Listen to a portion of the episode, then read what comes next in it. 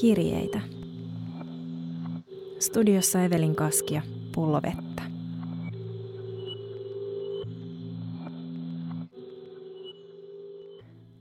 Kävelen läpi Marcel Proustin kadonnutta aikaa etsimässä. Kuuntelen teosta ennen nukkumaan menoa Yle Areenalta Erja Mannon lukemana. Nukaidan aatelis- ja porvarisluokan vaikeasti hahmotettavaan suhdedynamiikkaan. Enkä enää seuraavana iltana muista, mitä Madame de Saint-Duvert olikaan sanonut ja kenestä. Olen kuunnellut teossarjaa nyt vuoden päivät tai yöt. Herään yöllä sammuttamaan raaman seitsemännen osan näytöstä kolme. On uusi vuosi. Tarkalleen ottaen olen Sofia hypännyt tyystin yhden vuoden yli, enkä ole kirjoittanut juuri mitään. Olen tunnistanut itsessäni uusia, omituisia piirteitä. Ohjaan pakonomaisesti energiani päivätyöhöni, jonka sivutuotteena ei oikeastaan synny tällä hetkellä mitään kaunokirjallista. Koen uskomatonta euforiaa, että olen kiihtyvän, teknologistuvan luovan maailman keskipisteessä, jossa vain taivas on rajana.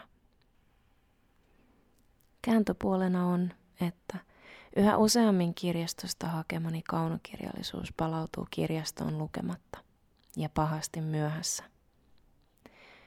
Siinä välissä on useita tietokirjoja, hauskoja meemejä ja muutama valkoinen hetki.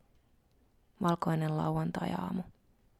Se levittäytyy täysin arvaamatta kävelyteille, puistoihin, puihin ja jäätyneen meren katteeksi.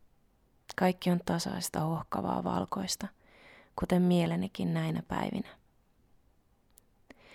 Ei se ole tavatonta sellainen valkoinen mieli.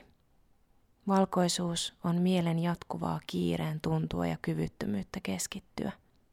Jaakko Lyytinen kirjoittaa Helsingin Sanomissa – että keskittymiskyvyn romahdus ajaa meidät alennustilaan. Nautimme tulvasta ja nopeudesta, vaikka juuri sellainen kytkös maailmaan kasvattaa henkisen ja fyysisen uupumuksen riskiä. Lyytinen viittaa tiedetoimittaja Johan Hariin. Hän varoittaa, että keskittymiskyvyn laskeminen vaarantaa ongelmanratkaisukyvyn jolloin yksinkertaistetuista vastauksista monimutkaisiin kysymyksiin tulee houkutteleva tie.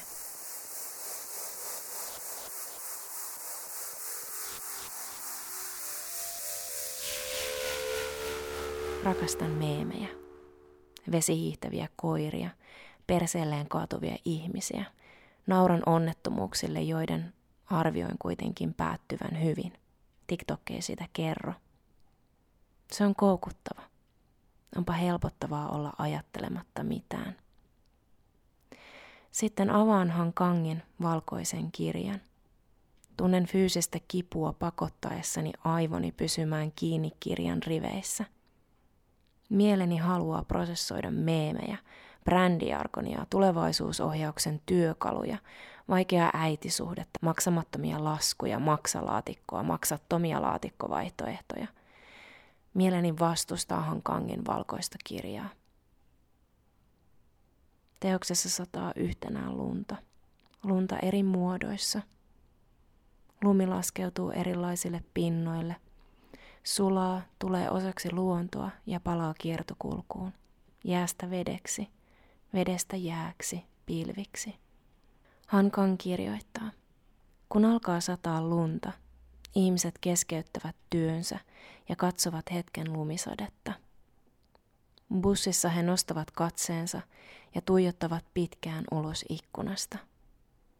Kun lunta tuiskuttaa aivan ääneti, vailla iloa tai surua, ja kun lukemattomat lumihiutaleet pyyhkivät kadut hiljaa näkymättömiin, jotkut heistä kääntävät katseensa pois.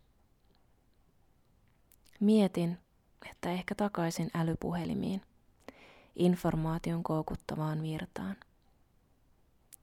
Kan kirjoittaa, miten indoeurooppalaisten kielten sanat plank, tyhjä, plank, valkoinen, black, musta ja flame, liekki, ovat kaikki samaa juurta. Mieli on tyhjä ja valkoinen. vai ehkä musta.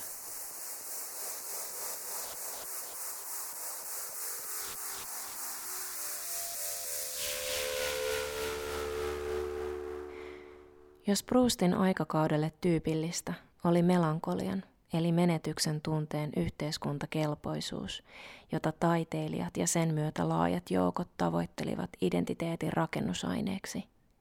Nykyajan melankolia on jotain muuta, valkoista melankoliaa, jolle on leimallista väsymys, irrallisuus ja pohjaton tyhjyyden tunne. Kun melankolian muissa muodoissa, niin kutsutuissa harmaassa, mustassa tai sinisessä melankoliassa, valkoisessa melankoliassa yksilö on erkaantunut aidosta minästä ja vieraantunut itsestään. On tapahtunut uskomusten ja arvorakenteiden romahdus. On lähtenyt pohja suurilta tarinoilta, Jumalalta, edistykseltä ja kansankodilta, ja jäljelle on jäänyt erojen ja konfliktien pirstoutunut ja arvaamaton maailma – joka kukkii äänekkäässä informaatiotulvassa. Jos keskiajalla melankolia merkitsi suhteen katkeamista Jumalaan, nykyaikana mitään Jumalaa ei ole olemassa. Maailma on mieletön, järjestys on vain sosiaalinen konstruktio. Olemme peltoon viskattuja nuppineuloja, yhtä vieraita luonnolle ja siitä etääntyneitä. Vuosi hiljaisuutta, Sofia. Lukemattomia aloituksia ja aiheita – paljon ajatuksia rakkaudesta, melankoliasta ja ajattelusta itsestään. Yhtenä lumisena, valkoisena päivänä lopulta sain nämä ajatukset aseteltua paperille. Ei ole erikseen rakkautta, josta on jo kaikki sanottu. Ei ole erikseen melankoliaa, joka on virittänyt maailmassa olemisen pohjanuotiksi. Ei ole erikseen kriittistä ajattelua, joka on kokenut yhteiskunnassamme inflaation. Eikö vain, että sittenkin nämä kaikki ovat yhtä ja samaa. Rakkauden osoitusta ajattelulle ja keskittymiskyvyn voimalle. Hankan kirjoittaa. Jokainen hetki on harppaus jatkuvasti uusiutuvan, läpinäkyvän jyrkänteen reunan ylitse ajan äkkijyrkällä äärellä – nostamme uskaliaasti jalan elämämme ajan reunalta ja asetumme epäröimättä askeleen ilmaan. Ei siksi, että olisimme erityisen rohkeita, vaan siksi, että me voi muutakaan. Tunnen tälläkin hetkellä, kuinka vaarallista se on. Ajattelen, kuinka vaarallista on kriittinen ajattelu.